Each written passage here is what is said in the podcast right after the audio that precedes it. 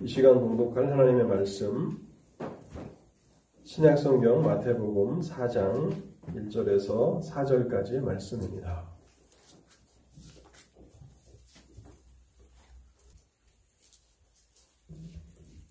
신약성경 마태복음 4장 1절에서 4절까지 말씀을 읽도록 하겠습니다. 신약성경 4쪽 4페이지 마태복음 4장입니다. 그때 예수께서 성령에게 이끌리어 마귀에게 시험을 받으러 광야로 가사 40일을 밤낮으로 금식하신 후에 줄이신지라 시험하는 자가 예수께 나와서 이르되 내가 만일 하나님의 아들이거든 명하여 이 돌들로 떡덩이가 되게 하라. 예수께서 대답하여 이르시되 기록되었으되 사람이 떡으로만 살 것이 아니요 하나님의 입으로부터 나오는 모든 말씀으로 살 것이라 하였느니라 하시니 아멘. 이 말씀의 은혜를 구하며 잠시 하나님 앞에 기도하겠습니다. 자비로우신 하나님 아버지 이렇게 새로운 한 해를 저희에게 또 선물로 주시니 감사합니다. 하나님, 새해 첫 주일 이렇게 사랑하는 성도들 함께 모여서 하나님 앞에 예배하며 나아가오니 우리의 예배 가운데 임하여 주시옵소서.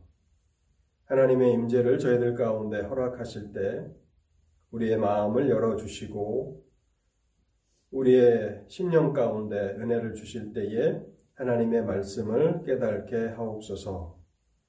주님의 말씀은 우리의 발에 등이요 우리의 길에 빛이 됨을 저희들이 고백합니다.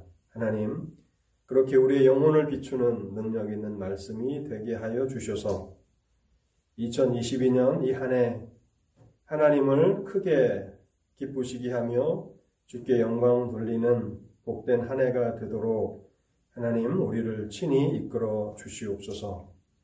단에선 심히 부족한 종을 불쌍히 여겨 주시고 하나님께서 기뻐하시는 진리만을 증거하도록 성령을 통해서 함께하여 주시옵소서.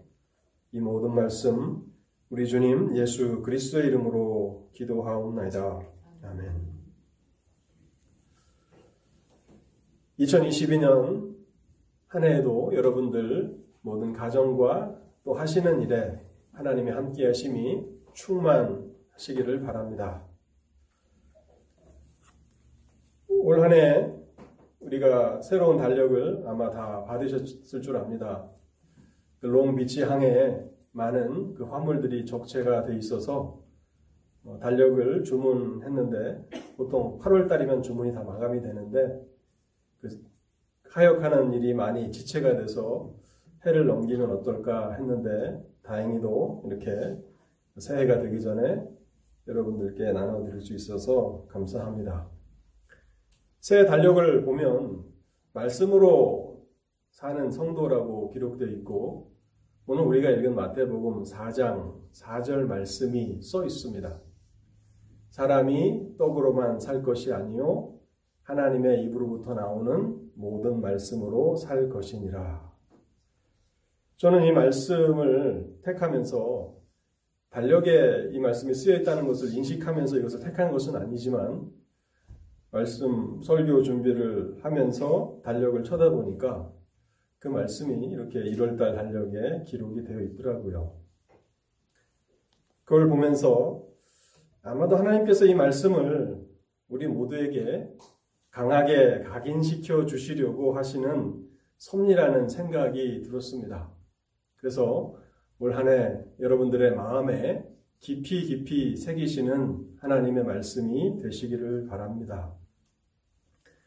오늘 우리가 이 말씀을 이해하기 위해서는 예수님께서 어떠한 배경에서 이 말씀을 하셨는지를 먼저 생각해 볼 필요가 있습니다. 4장 1절에 보면 그때에 라고 이렇게 시작하고 있는데요. 그때라고 하는 것은 예수 그리스도께서 약 30세쯤 되셨을 때를 말합니다.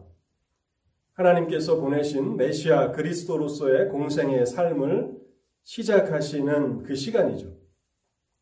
여러분 그리스도라는 말을 많이 우리가 사용하는데 그리스도라는 말의 의미가 뭡니까?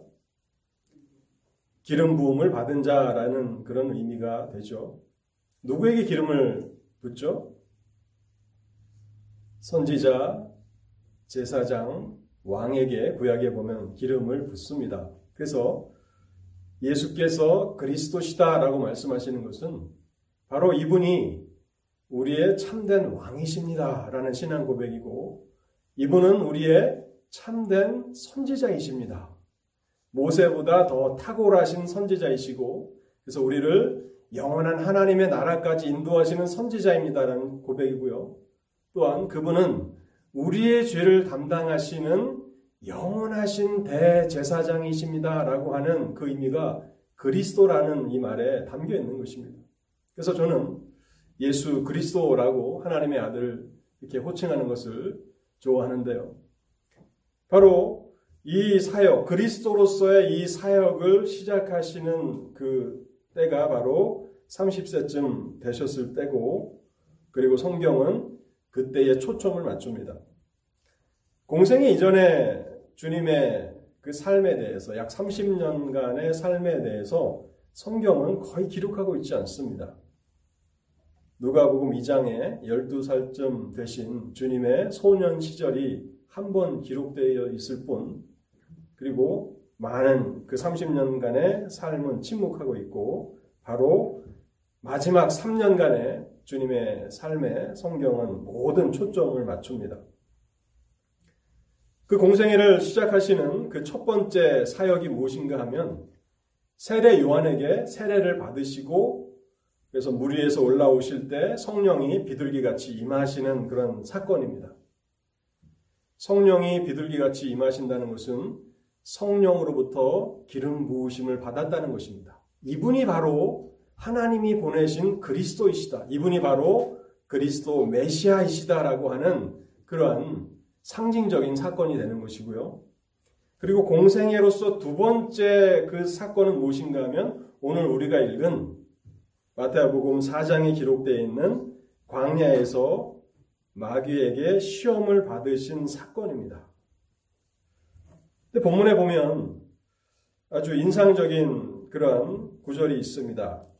성령에게 이끌리어라고 기록되어 있습니다. 하나님의 아들께서 마귀에게 시험을 받으셨는데 그것은 성령에게 이끌리셔서 성령의 인도하심을 받으신 일이라고 그렇게 성경은 기록하고 있습니다. 이 일이 갑자기, 이 일이 우연히 일어나는 일이 결코 아니라는 그런 의미를 담고 있는 것이죠. 이것은 하나님의 계획과 섭리에 의해서 되어진 일임을 강조하고 있는 것입니다. 그렇다면 하나님께서는 어떠한 목적에서 하나님의 아들께서 광야에서 시험을 받게 하셨는가를 우리는 생각해 보아야 합니다. 예수 그리스도는 이 땅에 오실 때에 인류의 두 번째 대표자로 이 땅에 오셨음을 이 두 번째 광야의 시험을 통해서 성경은 밝히고 있는 것입니다. 인류의 첫 번째 대표였던 아담은 사탄의 시험에 넘어져 범죄함으로 그의 모든 후손들과 함께 타락하지 않았습니까? 창세기는 그것을 1장과 2장, 3장을 통해서 기록하고 있습니다. 첫 번째 인류의 대표 아담은 실패하였지만 이제 하나님께서 두 번째 인류의 대표 그리스도를 보내셨는데 바로 아담이 실패한 그 자리, 아담이 넘어진 바로 사탄의 시험을 받는 자리에 서게 하시고 성령의 기름 부으심을 받으신 두 번째 아담이신 그리스도는 사탄의 시험을 물리치고 승리하십니다. 그래서 그리스도가 참된 우리의 구원자가 되심을 이 사건은 밝히고 있는 것입니다. 로마서 5장에서 바울은 이 사건을 이렇게 기록하고 있는데요. 5장 14절 또 19절을 제가 읽어보겠습니다. 그러나 아담으로부터 모세까지 아담의 범죄와 같은 죄를 짓지 아니한 자들까지도 사망이 왕노릇하였나니 아담은 오실 자의 모형이라. 아담과 그리스도를 대조시키고 있습니다. 그리고 19절은 이렇게 씁니다. 한 사람이 순종하지 아니함으로 많은 사람이 죄인 된 것 같이 한 사람의 순종하심으로 많은 사람이 의인이 되리라. 모든 인류가 아담 이후의 모든 인류가 아담으로 말미암아 타락하게 되었고 멸망하게 되었는데 정확히 동일한 원리로 하나님께서는 그리스도 안에 있는 모든 자들을 구원하신다고 말씀하고 있는 것입니다.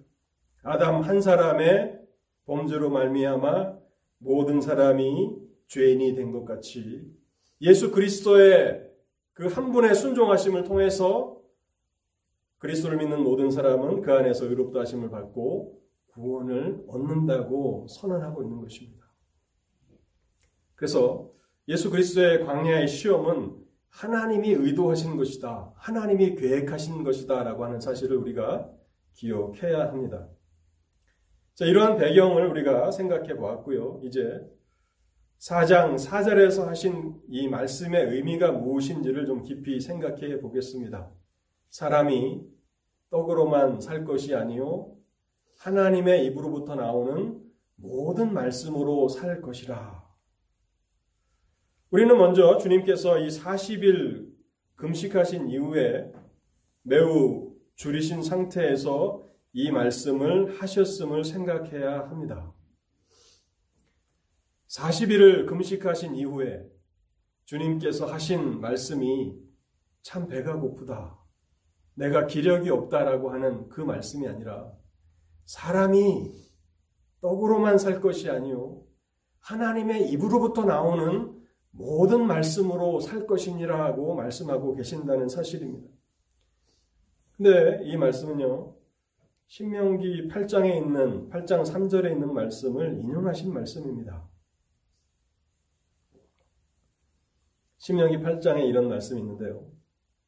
너를 낮추시며 너를 줄이게 하시며 또 너도 알지 못하며 내 조상들도 알지 못하던 만나를 내게 먹이신 것은 사람이 떡으로만 사는 것이 아니요 여호와의 입에서 나오는 모든 말씀으로 사는 줄을 내가 알게 하려 하심이니라. 우리는 우리의 육신이 날마다 음식을 필요로 한다는 것을 잘 알고 있습니다. 음식이 없이 우리의 생명과 건강을 유지할 수가 없습니다. 그래서 우리는 날마다 하나님 앞에 일용할 양식을 구하며 살아갑니다. 근데 하나님의 아들 예수 그리스도께서는 하나님의 백성들은 떡만 먹고는 살 수 없다고 말씀하십니다. 우리에게는 빵만 먹고는 살 수 없다고 강조하시고 또 강조하시는 것입니다. 빵보다 떡보다 더 중요한 것이 있다고 이곳에서 말씀하고 계시는 것입니다. 우리의 모든 것을 창조하시는 창조주께서 또 우리와 동일한 육신을 가지시고 이 땅을 사셨던 하나님의 아들께서 이 말씀을 하고 계시다는 사실을 우리는 잊지 말아야 합니다. 우리는 우리의 건강을 중요하게 생각합니다. 그래서 새해 인사할 때 새해도 여러분 모두가 건강하시길 바랍니다라고 하는 그런 복을 빌지 않습니까?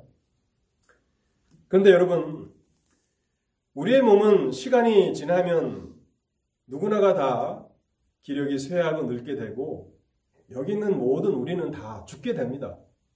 이것을 부인할 사람은 아무도 없습니다. 그런데 우리의 육신이 죽은 이후에도 우리의 영혼은 죽지 않습니다. 우리의 영혼은 불멸합니다. 그래서 예수님께서는 이곳에서 너희의 육신이 죽은 이후에도 여전히 불멸하는, 여전히 살아있는 너희의 영혼을 관리하고 돌보라고 말씀하시는 것입니다. 그런데 우리는 이 말씀의 그 강도와 그 깊이를 충분하게 이해해야 되는데요. 주님이 얼마나 이 사실을, 이 진리를 강하게 우리에게 호소하고 계시는가를 이해하기 위해서는 주님이 이 말씀을 하신 그 시점을 우리는 다시 한번 생각해 봐야 합니다. 주님은 40일이나 금식하신 이후에 이 말씀을 하셨습니다. 오늘날 하나님의 교회가 잃어버린 것 중 하나는 금식하며 기도하는 일이 아닌가 합니다. 목회자로서 저도 이렇게 금식 기도하는 것이 익숙지가 않은데 아마 한 30년 전인 것 같습니다. 제가 이제 신학을 해야 될지 말아야 할지 그래서 신학교를 가기 가야 되는 그 일을 결정할 때에 나이가 한 20살쯤 됐던 것 같습니다. 참 마음이 답답하기도 하고 또 두렵기도 하고 내가 신학을 할 수 있을까?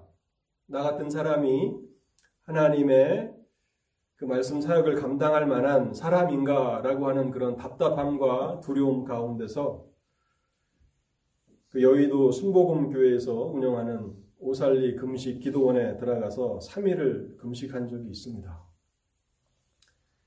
3일 동안 금식하면서 밤낮으로 부르짖었더니 하나님께서 응답해 주셨고 마음에 평안이 있었습니다. 그런데 문제는 이틀 좀 지난 지났을 때 제 마음에 평안이 있었고 이제 신학을 신학교를 가야 되겠다라는 그런 결심이 섰는데 작정했던 그 3일을 채우는 게 참 힘들었습니다. 20대의 나이니까 얼마나 그 시간이 안 가는지 1초가 마치 1분인 것 같고 1시간인 것 같고 마지막 그 3일을 치우는 게 참 힘들었습니다. 그래서 이틀 동안은 밤낮으로 부르짖으며 하나님 앞에 기도해서 뭐 배고픈 줄을 몰랐는데 하나님께서 일단 마음의 평안과 또 확신을 주시니까 이제는 이제 내가 살 길을 찾게 되지 않습니까? 3일을 작정했지만 응답해 주셨으니까 그냥 갈까? 그런 마음을 품었다가 그건 또 안 되지 하면서 마지막 3일을 이제 채우고 나왔는데 그 하루가 참 힘들게, 참 길게, 한 달처럼 이렇게 느껴졌던 그런 기억이 지금도 생생합니다. 여러분, 40일을 사람이 굶으면 어떻게 되겠습니까? 40일을 금식한다는 것을 여러분 상상이나 하실 수 있겠습니까? 그 극한의 상황에서 주님은 우리 몸에 음식을 공급하는 것보다 우리의 영혼에는 하나님의 백성들의 영혼에는 하나님의 말씀을 공급하는 일이 더 필요하다, 더 시급하다라고 하는 이 사실을 강조하고 또 강조하고 계신 것입니다. 그래서 여러분 집에 달력을 쳐다보시면서 하루에 한 번이라도 그 말씀을 음미하시고 가급적이면 외우시면서 주님이 우리를 향해서 이 말씀이 2022년 한 해에 우리 마음에 깊이 새겨지기를 원하시는 말씀이구나라고 하는 것을 여러분들 모두가 깨달으실 수 있기를 바랍니다. 제 마지막으로 어떻게 우리는 이 말씀을 실천하며 살아갈 수 있는가를 말씀드리고 오늘 설교를 마치려고 하는데요. 먼저 우리는 성경이 하나님의 말씀이라는 사실을 진실로 믿는 일에서 시작해야 합니다.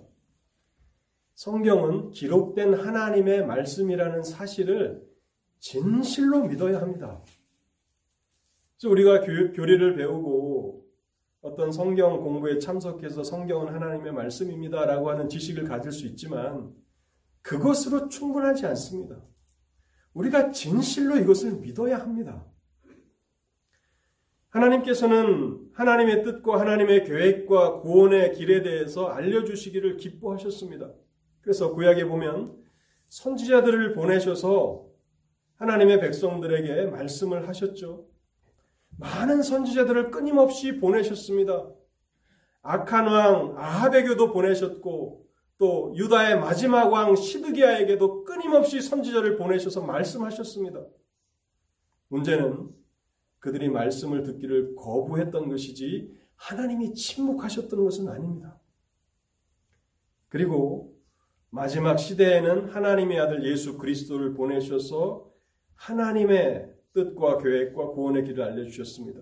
그리스도라는 말은 참된 선지자, 모세가 신명기에서 예언했던 나보다 더 뛰어난 선지자, 모세보다 뛰어나신 선지자를 보내셨습니다.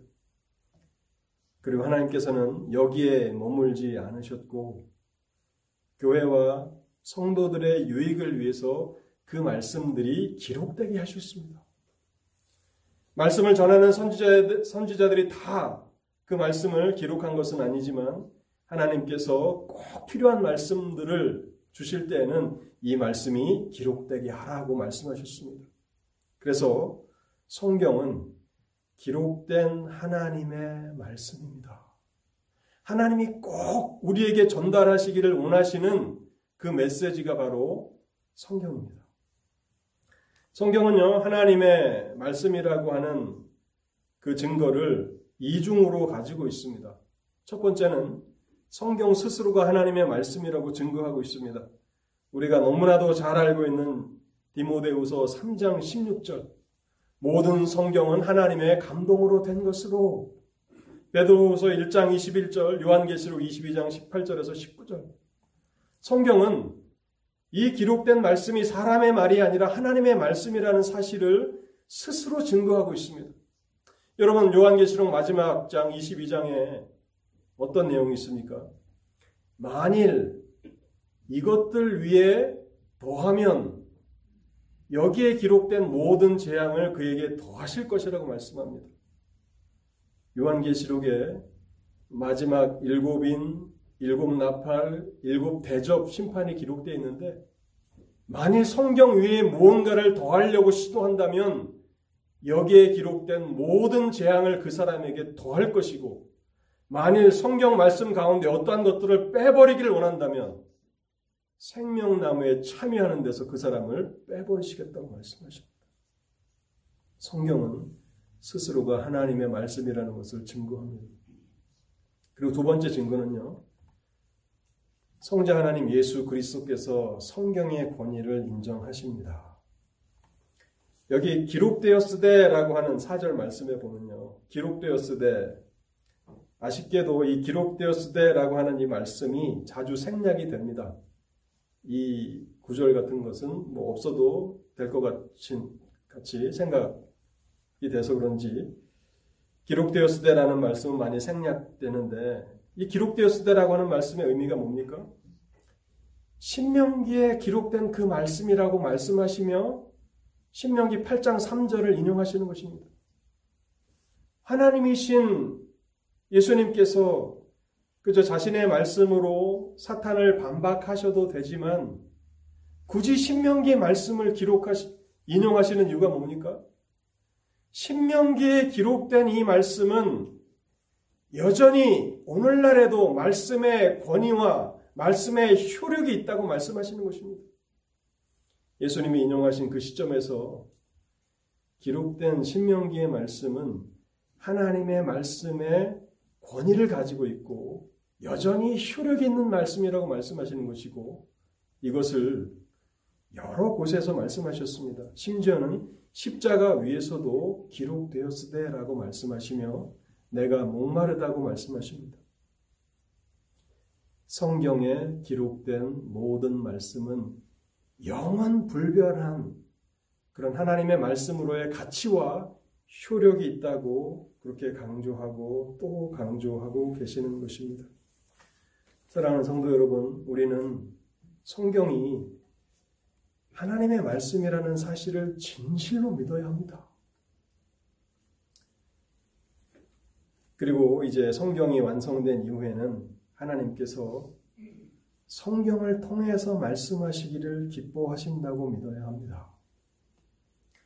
많은 분들이 하나님 응답을 어떻게 받습니까? 라고 궁금해 하십니다. 그래서 금식 기도들도 하시죠. 여러분, 기도에 있어서 가장 중요한 것은 말씀을 읽는 것입니다.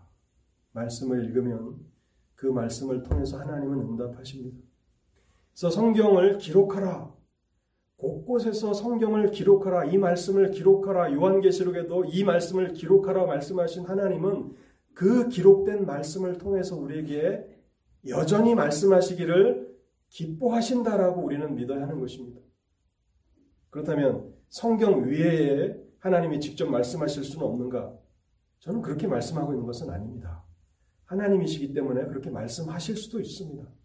그러나 하나님이 기쁘게 사용하시는 길은 성경이 기록된 이후에 그 말씀을 통해서 우리에게 말씀하시는 방법이라는 것을 믿어야 하는 것입니다.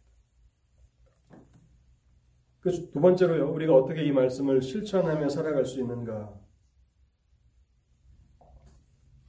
성경의 충족성, 명료성, 통일성을 믿어야 합니다. 성경은 어떤 책인가를 우리는 잘 알아야 되는데요. 첫 번째 성경의 충족성. 성경은 충분하다는 것입니다. 먼저 성경이 충분하다는 것을 믿어야 합니다. 어떤 분들은 질문을 하시는데 제가 답할 수 없는 질문을 하시는 분들도 있어요. 창세기 뭐 창조에 관한 어떤 이야기들을 목사에게 질문하시는 분도 있는데 저는 잘 모릅니다. 과학적인 어떤 것들을 가지고 와서 질문하실 수도 있고 하는데 그러면서 어떤 분들은 그래요. 성경은 충분하지가 않습니다. 여기서 성경이 충분하다, 성경의 충족성을 말하는 것은 하나님이 우리에게 밝히시는 그 뜻, 우리가 어떻게 살아가기를 원하시는가, 또 우리가 어떻게 해야 구원을 얻는가라고 하는 이 문제에 있어서 조금 더 신학적인 그런 표현을 쓴다면 예수 그리스도의 인격, 그분이 누구이신가, 예수 그리스도의 사역, 그분이 우리의 구원을 위해서 무슨 일을 하셨는가에 대해서 증거하는 일에 충분하다는 것입니다. 여러분, 책들은 모든 지식을 다 나열하는 것이 아니잖아요. 그죠? 그래서 그 책은 목적이 있는 것입니다. 그 목적에 충분하다는 거예요. 구원받은 이후에 우리가 어떻게 살아가야 하는지 하나님께서 우리를 향하신 그 뜻을 밝히는 데 있어서 충분합니다. 그리고 우리, 우리가 알아야 하는 예수 그리스도는 누구이신가? 그분은 우리의 구원을 위해서 어떤 일을 하셨는가를 증거하는 데 충분합니다. 그래서 우리는 성경의 이 충족성을 믿어야 합니다. 그두 번째 우리가 믿어야 되는 것은 성경의 명료성인데요. 성경은 명료하다. 쉬운 말로 하면 메시지가 클리어하다는 것입니다. 메시지가 분명하다는 거예요. 메시지가 어렵사, 어렵지 않다는 것입니다. 꼭 많은 신학 공부를 한 사람들이나 학식이 높은 사람이나 지능이 높은 사람들만 이해할 수 있는 책이 아니라 지극히 평범한 사람들이 이해할 수 있는 책이 바로 성경이라는 것입니다. 로마 카톨릭의 잘못 중 하나는 바로 성경의 명료성을 무시한 것입니다. 사제들이 해석해 주는 것만 우리가 배워야 한다라고 강조하는 것이 로마 카톨릭의 가장 큰 잘못 중 하나인데요. 성경은 명료합니다.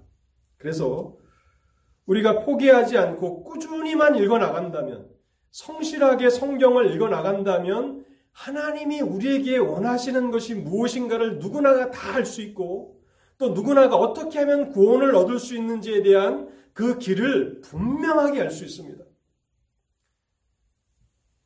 종교개혁 시대에 마틴 루터가 했던 일을 잠시 소개해 드리려고 하는데요. 루터가 황제에게 소환이 돼서 재판을 받았습니다. 그것을 보름스 회의라고 하는데 보름스 회의에서 황제가 루터를 협박하면서 네가 여태까지 했던 설교들, 네가 여태까지 썼던 출판했던 모든 것은 다 잘못됐다고 인정해라. 그럼 내가 목숨을 살려주겠다. 그런데 루터는 거기서 I will not, I cannot recant. 나는 지금까지 했던 것을 취소할 수도 없고 취소하지도 않을 겁니다. 라고 그렇게 말하고 도망을 갔습니다. 왜냐하면 황제에게 잡히면 죽으니까요. 그래서 한 귀족이 루터를 돕습니다.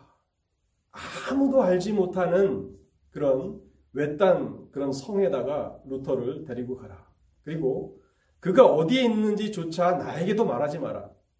나에게 말하는 순간 황제가 나를 위협할 것이고 나는 그것을 발설할지 모르니 나한테도 말하지 말고 죽지 않을 만큼 그에게 양식과 물을 갖다 주고 아무도 모르는 곳에 그를 숨겨둬라.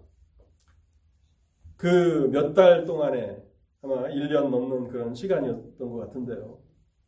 죽을, 발각되면 죽으니까 거기서 루터가 했던 일이 뭔가 하면요. 성경을 독일어로 번역한 것입니다.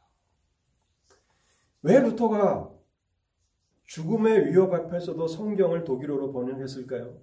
그 당시 독일 사람들, 뭐, 그 시대가 다 그랬으니까, 많은 교육을 받지 못하고, 먹고 사는 그 문제를 해결하지도 못하는데, 뭐, 교육을 받는다는 것은 특별한 귀족이나 왕족들에게만 혜택이 가는 것이겠죠.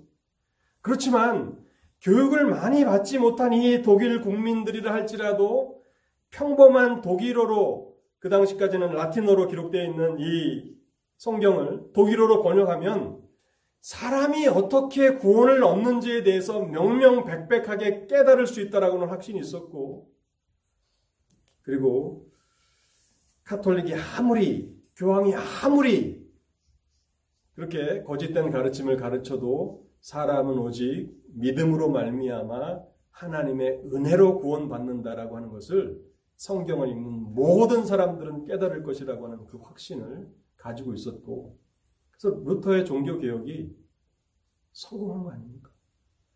무시무시한 절대 권력을 가지고 있었던 교황과 교황 편에 딱 붙어 있었던 그 황제의 그 위협에도 불구하고 루터의 종교 개혁은 성공하였고 그래서 성경이 독일어로 그 다음에는 이제 영어로 번역되기 시작하죠. 카톨릭은 사력을 다해서 성경이 영어로 번역되는 것을 막았고 윌리엄 틴데일 같은 탁월한 사람들의 수고를 통해서 성경이 영어로 번역되죠. 영어로 읽어보니까 여태까지 카톨릭에서 가르친 것이 다 거짓말이라고 하는 것을 알게 되고 그래서 개신 교회가 이렇게 크게 성장하지 않습니까? 성경은 명료한 것입니다. 구약 성경이 어렵고 아, 이게 어려워서 나 같은 사람이 어떻게 읽을까? 절대 그런 거짓말에 속지 마십시오. 포기하지 않고 끊임없이 끊임없이 성경을 읽어 나가면 성경은 누구나가 다 깨달을 수 있는 평범한 메시지입니다. 그 세 번째는요.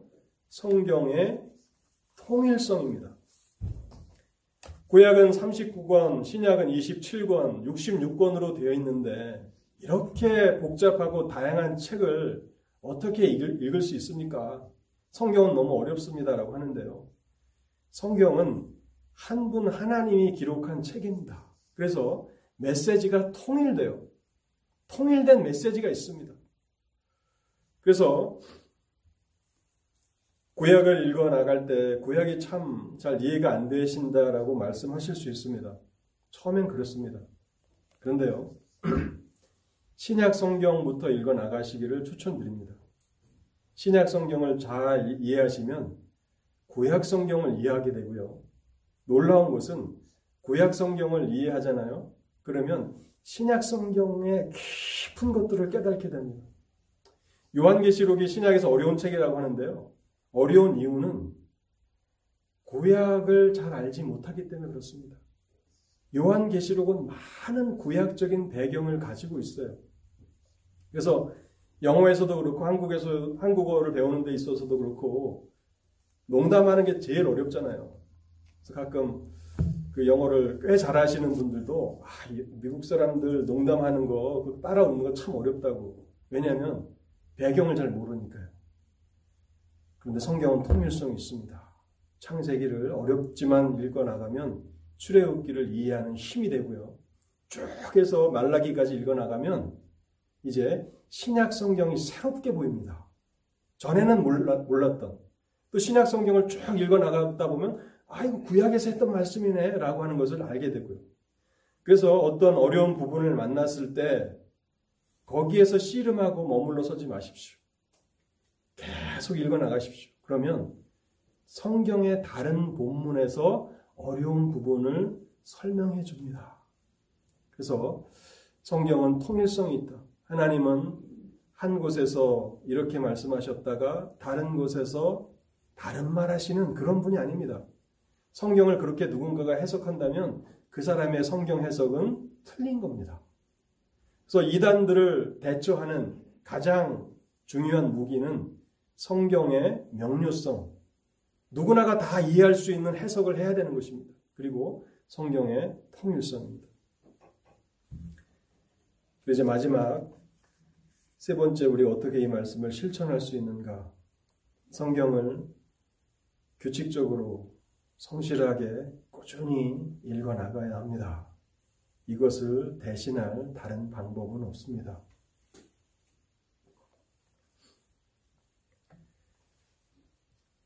제가 결혼하고 나서 지금까지 이제 그 부모님에 대해서 생각한 것, 특별히 어머님에 대해서 생각한 것 중 하나는 무엇인가 하면 내가 결혼하기 전까지 참 어머니가 사랑과 정성으로 나를 위해서 이렇게 매일 수고를 하셨구나. 매일 아침, 아침밥을 챙기시고 또이 삼시세끼를 이렇게 챙겨 주셔서 잘 먹고 살았구나. 라고 하는 그런 감사함을 갖게 되고 결혼한 이후에는 이제 그 일을 아내가 담당하게 되죠. 매일매일의 반복된 수고. 참, 그 수고는 이루 말할 수 없는 그런 어, 감사함이 아닐 수 없습니다. 우리가 아무리 귀찮고 또 아무리 번거롭다고 해서 일주일치 양식을 한 번에 딱 넣고 우리가 생활할 수는 없습니다. 날마다 우리는 음식을 준비해야 되고 또 그것을 먹어야 되는 그런 과정들이 있습니다. 그와 마찬가지로 하나님의 말씀을 규칙적으로 꾸준히 읽는 것 외에 다른 길이 없습니다. 그런데 여러분, 이것이 얼마나 큰 유익인가를 우리는 반드시 깨달아야 합니다. 그래서 교회에서 맥체인 성경 읽기표를 읽으라고 말씀을 하시는데 맥체인은 영국의 목사입니다. 29살에 하나님께서 불러가신 아주 경건한 목사입니다. 이 경건한 목사가 얼마나 정말 하나님을 기쁘시게 하는 사람이었는지 뭐 모든 목회자들이 맥체인을 모르는 사람은 없습니다. 그리고 또 베스트셀러 가운데 하나는 우리 도서관에도 있는데 로버트 맥체인의 생애와 일기라는 책이 있습니다. 그 젊은 목사가 썼던 일기가 있는데요. 정말 감동적입니다. 여러분들에게 꼭 추천드리고 싶습니다. 어렵지도 않아 일기니까. 그래서 그날 그날의 일기들을 해놓고 그가 젊은 나이에 이렇게 하나님의 부르심을 받았는데 그가 만든 이 맥체인 성경 읽기표는 정말 잘 균형이 잡혀 있어요. 그러니까 우리가 음식을 먹을 때도 골고루 균형 잡힌 식사를 해야 되잖아요. 그런 것처럼 어, 이 맥체인 성경 읽기표가 그렇습니다. 저도 성경을 제대로 읽기 시작한 것은 아마 고등학교 때였던 것 같아요. 그러면서 많은 방법들을 시도해 봤습니다. 한 번은 3박 4일 동안 성경을 한, 일독한 적도 있습니다. 다른 것들 다 밀어놓고 성경만 읽으면서 시작하기도 했고, 또 창세기부터 출애굽기, 레위기 계속 읽어 나가는 그 방식들을 했었고, 근데 마지막에는 맥체인 성경 읽기표로 돌아오게 됩니다. 왜냐하면 맥체인 성경 읽기표를 따라서 성경을 읽으면 성경의 통일성을 발견하게 됩니다. 창세기 1장에서 하셨던 그 말씀을 마태복음 1장에서 동일한 메시지로 발견하고 에스라 1장에서 하신 그 말씀을 사도행전 1장에서 발견하게 됩니다. 우리가 1월 1일에 창세기 1장, 마태복음 1장, 에스라 1장, 사도행전 1장 읽지 않습니까? 그리고 이제 은진이가 방학 동안에 우리 집에 와 있는데 은진이랑 같이 이렇게 저녁에 식사하고 나서 성경 한 장씩 읽는데요. 마지막 그 요한 계시록을 또 읽어 나가고 또 역대기를 읽어 나가는데 성경은 하나님이 쓰신 것이구나.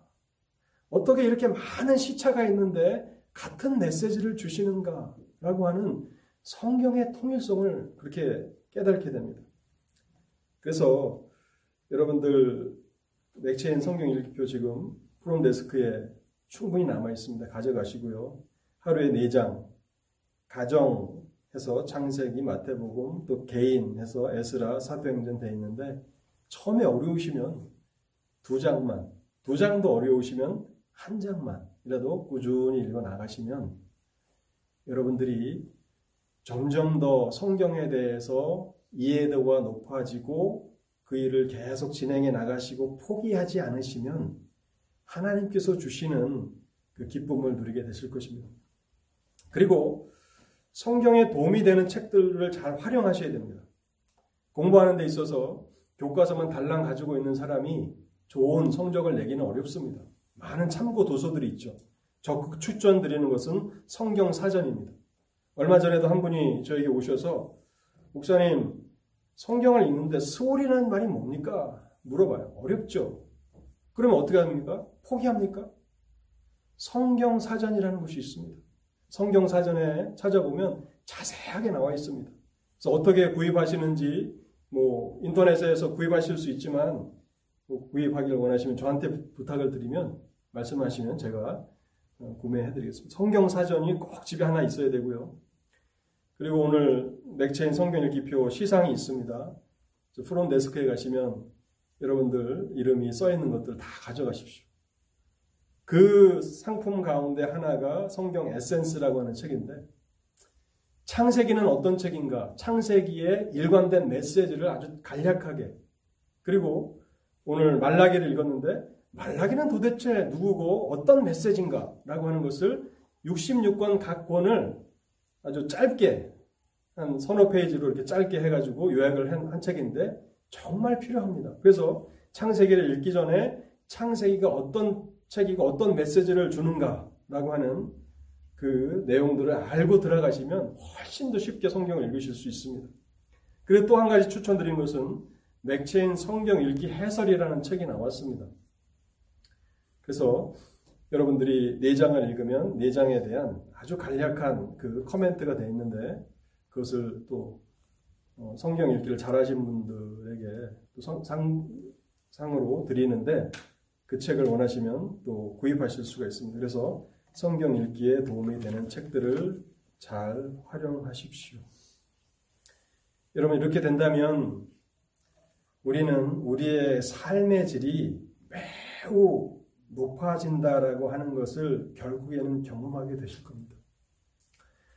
아무리 돈이 많은 사람도 아무리 높은 권력을 소유한 사람도 점점 나이가 들어가면 들어갈수록 삶이 외롭고 어렵고 또 낙이 없어지게 됩니다. 지금은 돌아가셔서 하나님의 나라에서 안식하고 계실 어떤 한 분이 저에게 한탄하듯 그런 말씀을 하신 적이 있고 제 마음에 비수와 같이 박힌 그런 말씀이 있습니다. 목사님, 나이가 들면 시간 죽이는 게 큰 문제입니다. 시간을 죽이는 게 큰 문제입니다. 라고 말씀하시며 너무 지겹다고, 삶이 외롭고 지겹다고 할 일이 없다고 그렇게 어, 저에게 말씀을 하셨는데 제 마음에 새겨져 있어요. 근데 여러분, 우리는 그렇게 무료하게 살아서는 안 되는 사람들입니다. 우리가 열심히 하나님의 말씀을 읽고 또 이 말씀을 통해서 하나님께서 주시는 그 기쁨들을 맛보게 되면 이 세상 누구도 따라올 수 없는, 범접할 수 없는 높은 삶의 질을 얻게 될 것입니다. 여러분 잘 아시는 것처럼 제가 작년에 대상 포진에 걸려서 한 2주 정도를 안대를 쓰고 생활했습니다. 눈을 감을 수가 없고요.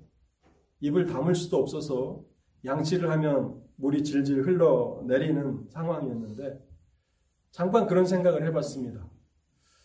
내가 평생 이렇게 살아간다면 무슨 낙이 있을까? 그러면서 이제 성경을 읽으면서 큰 위로를 받았는데 눈이 깜빡이지 않으니까 30분 이상은 성경을 볼 수가 없어요. 눈이 아파서 그러면 2시간 동안은 눈을 감고 있어야 됩니다. 그리고 또 30분 정도 보고 너무 힘들더라고요. 그러나 그 30분의 그 시간이 얼마나 저에겐 위로가 됐는지 모릅니다. 그때 만일 제가 성경을 읽는 그 삶을 부지런히 부지런히 훈련하지 않았다면 참 막막했을 겁니다. 그러면서 더 나아가서 이런 생각이 들어요. 내가 이대로 계속 상태가 된다 그러면 점자를 배워서 성경을 읽으면 되, 지 않을까? 라는 생각이 들고 또 아내한테 성경을 읽어서 그것을 나에게 들려달라고 하면 그 오디오 성경들 있잖아요. 그걸 읽으면 되겠구나 라고 하니까 마음이 밝아지는 거예요. 왜냐하면 그런 상황에서도 앞을 잘 못 보고 또 몸이 마비가 된 그런 상황에서도 여전히 위로가 있는 거예요. 여러분 이 일에 있어서 가장 탁월한 사람이 누군지 아십니까? 다윗이었어요. 다윗. 오늘 시편 119편 말씀을 읽고 제가 설교를 마치려고 하는데요. 시편 119편 92절 103절 말씀을 읽어보겠습니다.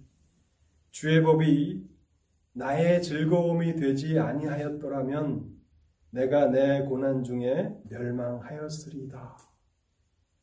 정말 성경을 읽는 모든 하나님의 백성들이 또 제가 수십 년 동안 30년 이상 성경을 읽어오면서 제가 경험으로 깨달은 것을 여러분들에게 말씀을 드리면 성경을 부지런히 부지런히 읽어 나가서 그것이 여러분들의 경건한 습관이 되면 삶의 질이 이루 말할 수 없이 높아집니다. 친구가 없어서 외로울 수 있고요. 가족이 없어서 외로울 수 있고 또 배우자가 먼저 하나님의 부르심을 받을 수 있습니다. 잠깐 동안 우리가 외로울 수 있죠. 그러나 우리가 즐거워할 일이 있습니다. 하나님의 말씀을 읽고 하나님의 말씀을 묵상하고 그것으로 인해서 기뻐하고 찬송하고 소망 가운데 살아갈 수가 있습니다. 여러분 이것은 강단에 선 이 목사가 거짓말로 지어낸 얘기가 아니고 수많은 하나님의 백성들이 그것을 증언하는 말씀이고요.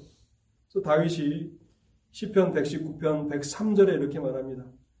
주의 말씀의 맛이 내게 어찌 그리 단지요 내 입에 꿀보다 더 다니이다. 이 말이 사실입니다. 하나님의 말씀을 포기하지만 않는다면 여러분들이 중간에 포기만 하지 않는다면 꾸준히 꾸준히 계속해서 읽어 나가시기만 한다면 여러분도 그렇다고 고백하실 것이고 친구를 만나서 뭐 어떤 대화를 나누고 또 오락거리를 찾을 필요 없이 늙어서도 또 몸을 움직이지 못하는 그때에도 하나님의 말씀을 생각하면서 기쁨과 즐거움을 누리는 삶의 그 질이 많이 높아질 것이고 그래서 하나님이 부르시는 그 순간까지 하나님의 충만한 은혜를 여러분 모두가 다 경험하게 되실 겁니다. 이와 같은 은혜가 여러분들 모두에게 경험되실 수 있기를 바랍니다.